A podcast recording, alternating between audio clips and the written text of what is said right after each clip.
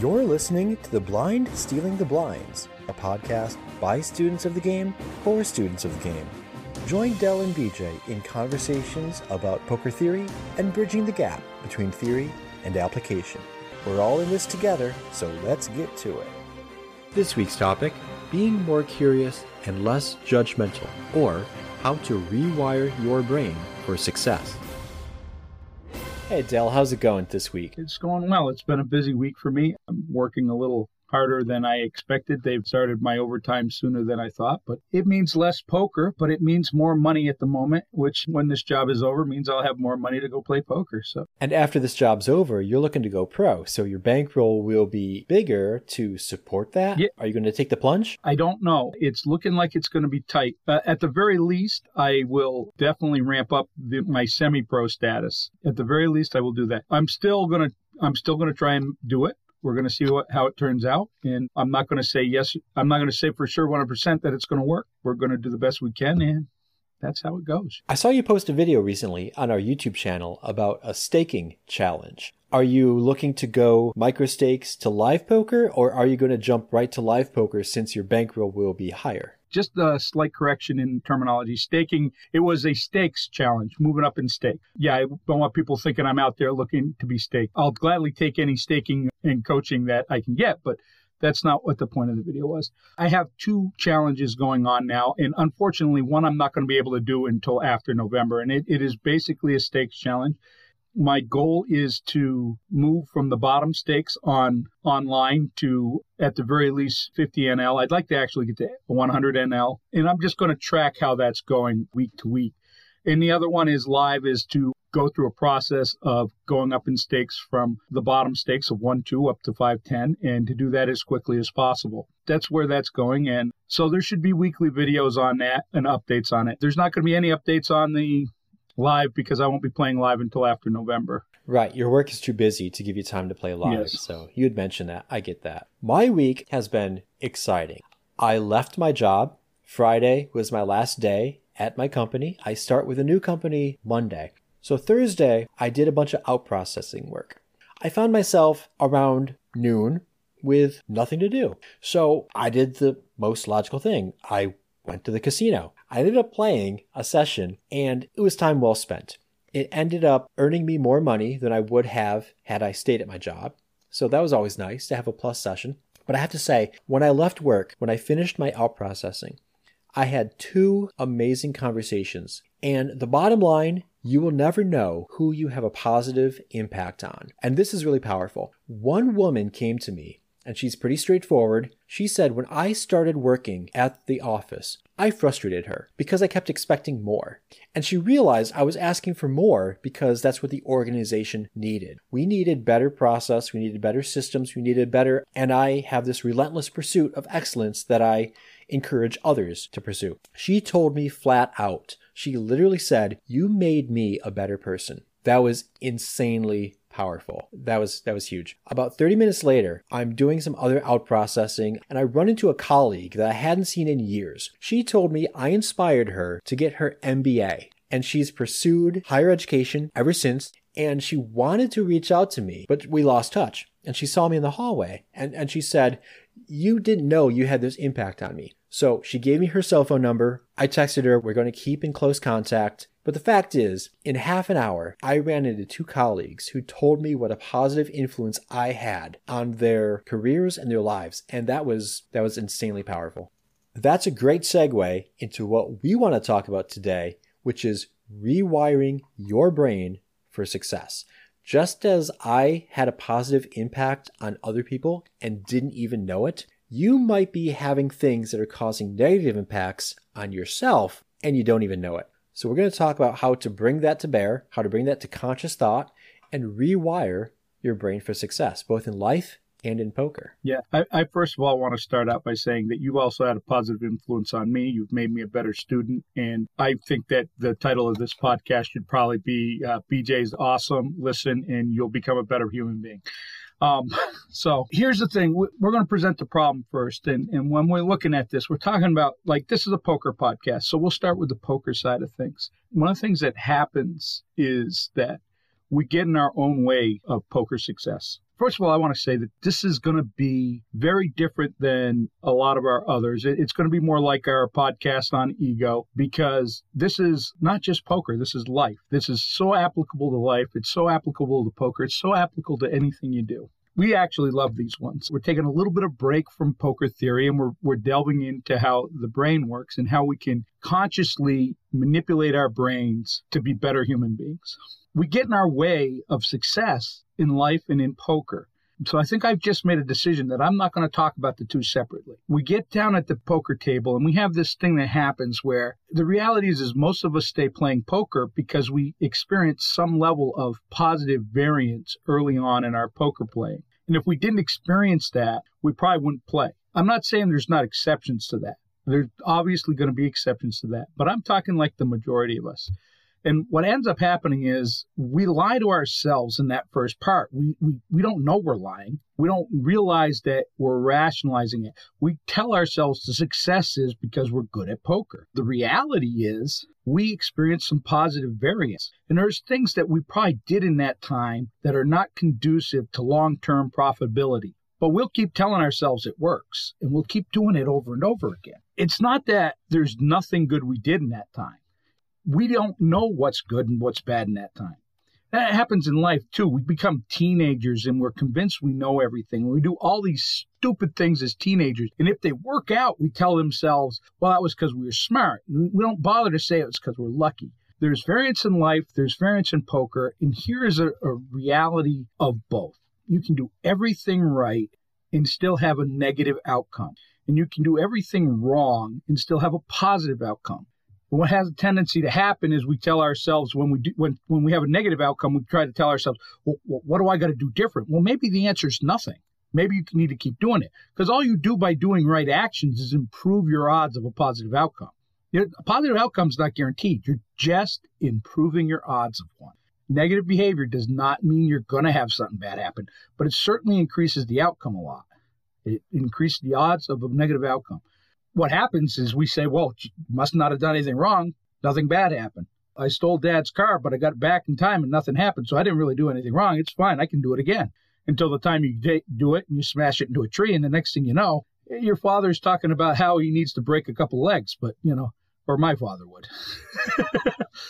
we want to take in and delve into how we can actually be honest with ourselves about those outcomes and the process and then start strengthening the synapses in our brains that improves our thinking, our thought process to make better decisions going forward. I have two ideas from psychology that bear on this topic.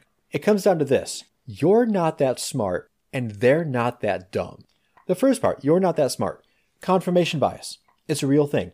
We are programmed to believe the things that we want to believe and we we count stronger than we ought to those experiences that reinforce those beliefs. And we discount those experiences that run contrary to those beliefs. On the negative side of it the fundamental attribution error. Everybody's done this in the car. You're speeding down the highway. You're zigging in and out of traffic because you got to hit the restroom. There's a darn good reason you need to get to where you need to be I need to find the closest off ramp so I can hit a gas station because I need to use the restroom right away. You have a good reason. If you see someone else weaving in and out of traffic, speeding down the highway like a demon, you think to yourself, they're an idiot. What's wrong with those people? They're going to kill somebody. Don't they know how reckless they're driving? You will attribute to yourself a sound and noble reason, but you will attribute to others a reason that's just reckless and irresponsible. That's the fundamental attribution error. You're not that smart, and they're not that dumb. The poker creature were so good at rationalizing. They should have never called that bluff. What's wrong with them? I bluffed perfectly. Why'd they go? Well, maybe you didn't bluff perfectly. Maybe you're trying to bluff a calling station, and you should know if they ain't folding, we ain't bluffing. Oh man, I can't believe they, they cracked my aces with seven deuce off. Okay, fine. It happens. You mean limping limping with my aces wasn't a good idea? Prob- probably not. Go listen to episode one. But no, there, there's a lot of science behind how we rationalize things and how if we want to rewire our brain consciously, like Dell's mentioning, we need to be honest with ourselves. Mm-hmm.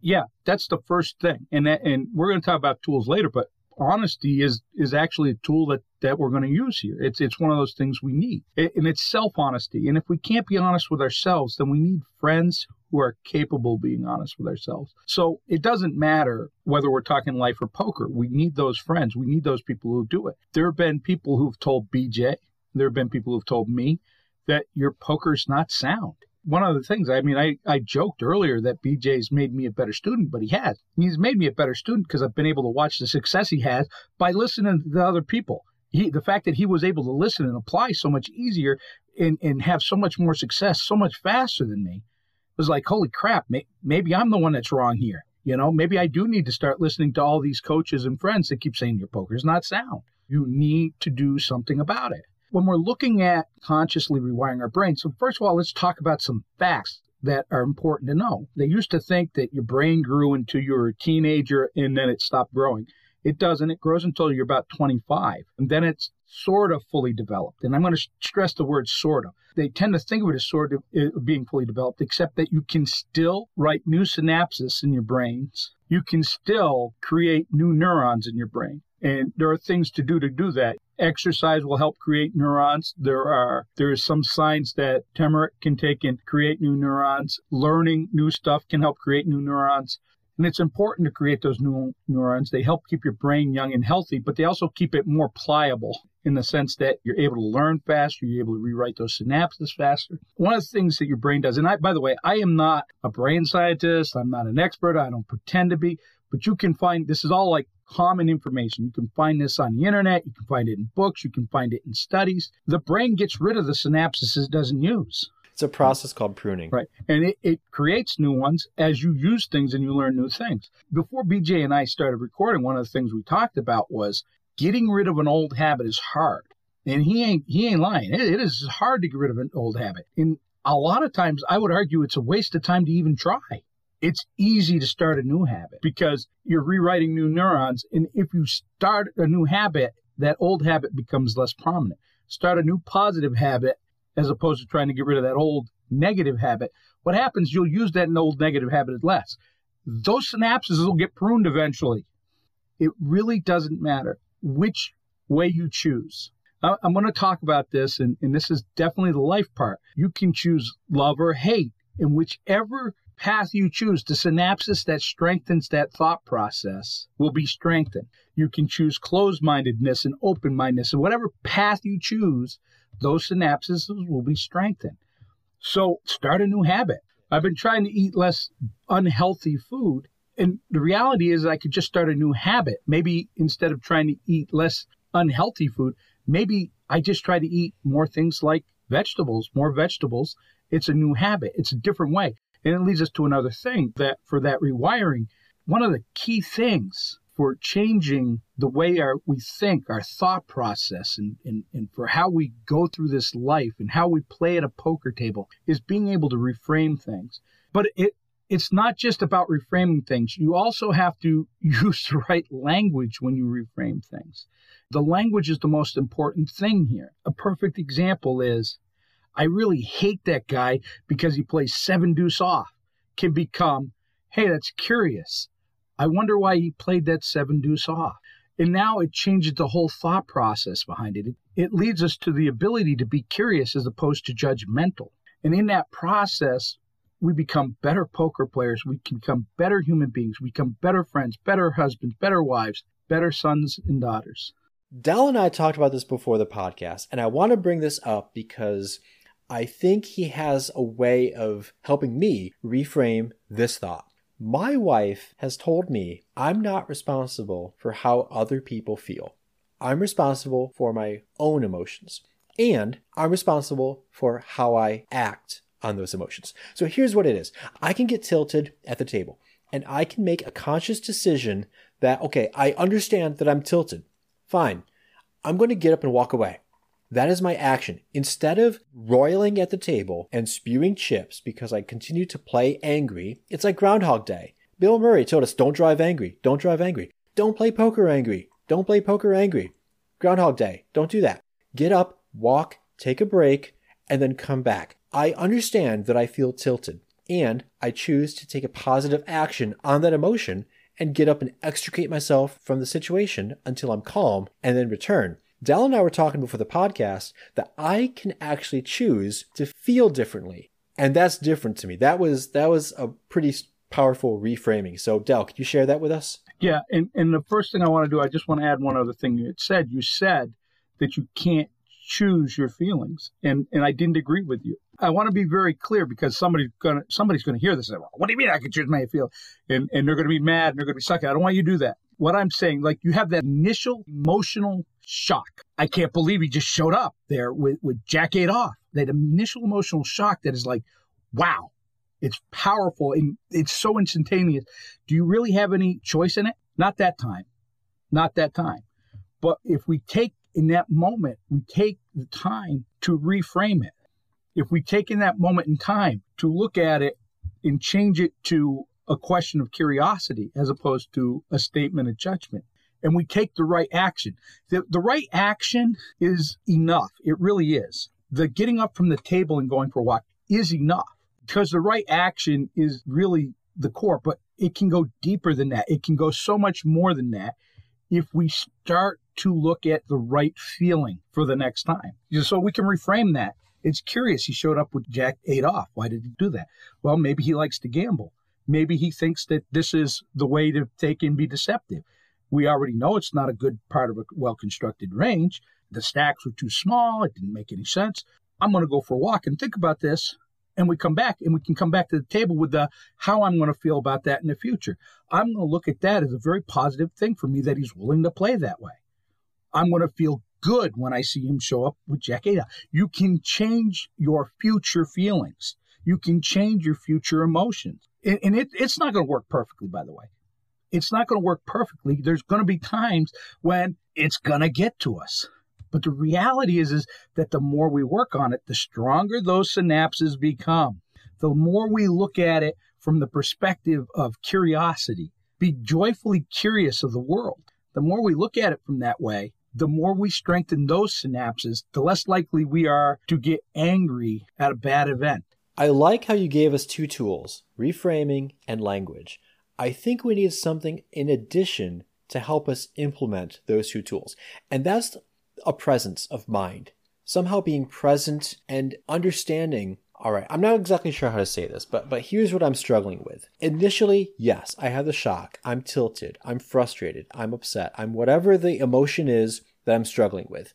How do I then have the presence of mind to realize that and take the right action. Okay, so I took some action on it. I got up, I walked away, I'm no longer tilted, but that's not as deep as we could go we could start reprogramming our brain to no longer feel that emotion in the same way, but have kind of a growth mindset on it. For example, I was playing this weekend and you know, we had just done a podcast about how people don't know how to play jacks. Jacks are so hard for people to play. Under the gun raised to 10 big blinds at a 1-3 table. She she opened up to 30 everybody folded and she tabled two red jacks and said that's the only way to play jacks with like definitive authority like thou shalt always play jacks thusly. So let it be written so let it be done. And everybody around the table commiserated with her and agreed with her and i stayed conspicuously silent because that is bullcrap. And that kind of ticked me off. Instead if I had the presence of mind, I would have realized all these jokers around the table don't know how to play jacks. Is that an insight into their psyche for how they don't know how to play other hands? Maybe they don't know how to do a solid range construction. Maybe they don't know how to play post flop. Maybe there are chinks in their armor that I can exploit, and I didn't have the presence of mind to realize that. I just got mired in my emotion. I did realize it, but I didn't do any action on it to change my future emotion state. So, how can I get present to make that jump? We deal with a lot of stuff that's off table work. How is this any different? We don't go to the table and immediately know all the poker theory. We don't go to the table and immediately know about pot odds and we don't know about outs and all that stuff. We learn that stuff off the table, right? Yeah, yeah, yeah. This is no different. You don't go out into life and and suddenly not get angry when something bad happens. So you have to do that practice. You have to be thinking about this before the stuff happens. Most of us don't. Meditation, you're talking about a bridging tool. Meditation's a good bridging tool. And, and it doesn't, listen, I'm an advocate of meditation, but meditation takes many forms. If you sit down with a question and think it through thoroughly, that is meditation. If that's all you can, if you want to say, I'm not going to sit there and, and do mindful meditation and I'm not going to listen, that's fine. Sit down with the question and examine it. And that is a form of meditation. The question could be, how do I not tilt next time? I will have an attitude of curiosity as opposed to one of a judgment. Well, how do I accomplish that? Well, I accomplish that by asking questions. Why did they do that? What was their thought process? Why does this woman think that that's the only way to play jacks? Well, because if an ace, king, or a queen comes out, she feels like she's got to fold. Does she have to fold? No, she's got range advantage. She doesn't understand that. She doesn't understand she's got range advantage here. She's not going to understand she's got range advantage when she's got ace, king, ace, queen, nines, eights. There's things to do off the table. There's self help books, which I am neither a proponent for nor against self help books. I will tell you, go out, read one self help book, will do you nothing. You will not gain a darn thing by reading one self help book unless you apply what's in the book. And then you won't do any good unless the information in the book is good. Good information in, good information out. We're just walking, talking computers at, the end of it all. My wife is a therapist. I love my wife very dearly, but I get in trouble when I tell her this. But she's actually come around. She now agrees with me. But when when she first became a therapist, it used to make her so angry. I would say there are 80 waking hours for the average person in a week, and 40 of those you're at a job probably. If you go to therapy one hour a week, that's just one hour a week. It barely touches your life unless you take what's in that therapy session out into life. Does that mean therapy's no good? No, therapy's very valuable. So are the self-help books. So is this podcast. So are any other podcast on, on being better poker players or better human beings. They're all valuable if they have good information and you apply the information. It's all about application, right? We could give the golden ratio of information here. And if nobody applies it, they will not build a beautiful house. I'm still thinking about the 80 waking hours. I'm thinking about this. So 24 hours in a day, let's say you sleep eight, so that's 16 hours. Actually, if you only consider the five work days, yeah, that's that's 80 hours right there. You know what? I was only considering the five days. My bad. So there's obviously more than that. Um. well, with weekends, yes, but if you're talking yeah. about the work week, yeah, if you have 24 hours, you sleep eight, you're awake 16. Out of five days, that's 80 hours.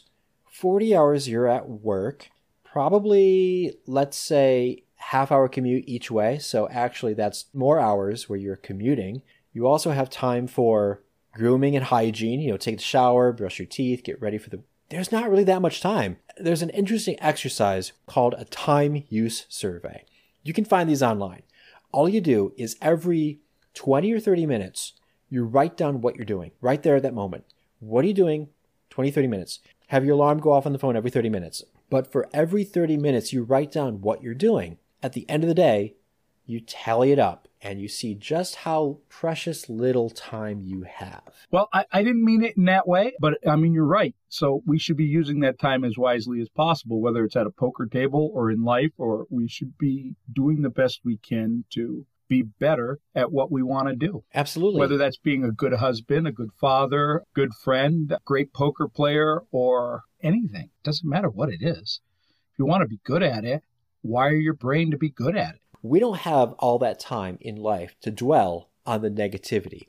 If we do experience something negative, like I did at the table yesterday, where I got angry because all these crazy people were commiserating over how poorly this person played jacks, instead of doing that, had I spent the time to reframe it with the right language, to couch that experience in a way to help me grow as a poker player, or even outside of poker, if I have a negative experience and I'm able to reframe and couch that in language that helps me be a better person off the felt, that's going to position me to be a stronger, more productive, more resilient, probably happier individual, both in life on the felt and off the felt. So there's no reason not to do this. And if you find any of the information that we're saying valuable, or any information you find in self help books valuable, or if you see a therapist and you find that valuable, it's only as valuable as your ability to put that information into active practice through exercise and conscious application. If you don't use it, what's the point? Yeah, you're, you're right. It, it's literally application is is is absolutely key, and and there it goes. I mean, we'll we'll continue to say it. We've said it probably in just about every podcast. You need to apply it. Theory's great. It means well, we, nothing. you don't right. apply. The way we've branded our podcast is you and I are students of the game, for students of the game, helping bridge the gap between theory and application. Because it doesn't really matter how much you know, it matters how well you can apply it. I gotta say, this is a really powerful podcast. One thing, uh, this is gonna be a tool. I know you mentioned reframing and language. A while ago, I talked about a journal for gratitude. And since that podcast came out, I have programmed my phone to remind me at 8:30 p.m. to update a Google Sheet. And in this Google Sheet, I write down 3 things I'm grateful for. I would like to expand that and maybe I should use this in an actual pen and paper journal actual a poker journal. Whenever I encounter something frustrating at the poker table, take a minute, walk away, and write in that journal what frustrated me, why I chose to be frustrated, how I can reframe it to be a learning opportunity for me to change my brain, to think differently. I think this was a Willie Jolley quote. Keep doing what you've been doing, keep getting what you've been getting if I want to get different results, I need to do things differently. And I will never do things differently unless I take the appropriate actions. I think that's great. That's a great exercise, and I hope some people take up on it. And what I would say is that the one thing I want people to apply, I want them to listen to this, I want them to go out there, and I want them to apply this after they hear this podcast. The next time somebody does something or something happens that makes you angry, before going down the path of blame and anger and judgment, take a few deep breaths and just ask why it happened, why they did what, it, what they did. Try to get towards that curiosity and away from that anger. Because there's very, very, very few solutions in anger, but there's a lot of solutions in curiosity. Well, I can't think of any better place to end the podcast than on that note right there. So thanks a lot, Dell. I think this was a fantastic topic. Thanks for sharing so much on this. Thank you, BJ. It's always awesome to be spending this time with you. As always. And until next week, this is The Blind Stealing the Blinds. Like what you heard? Head over to anchor.fm slash the blind stealing the blind to continue the conversation and join us on the socials. While you're there, you can also support the show. One blind per month is all we ask.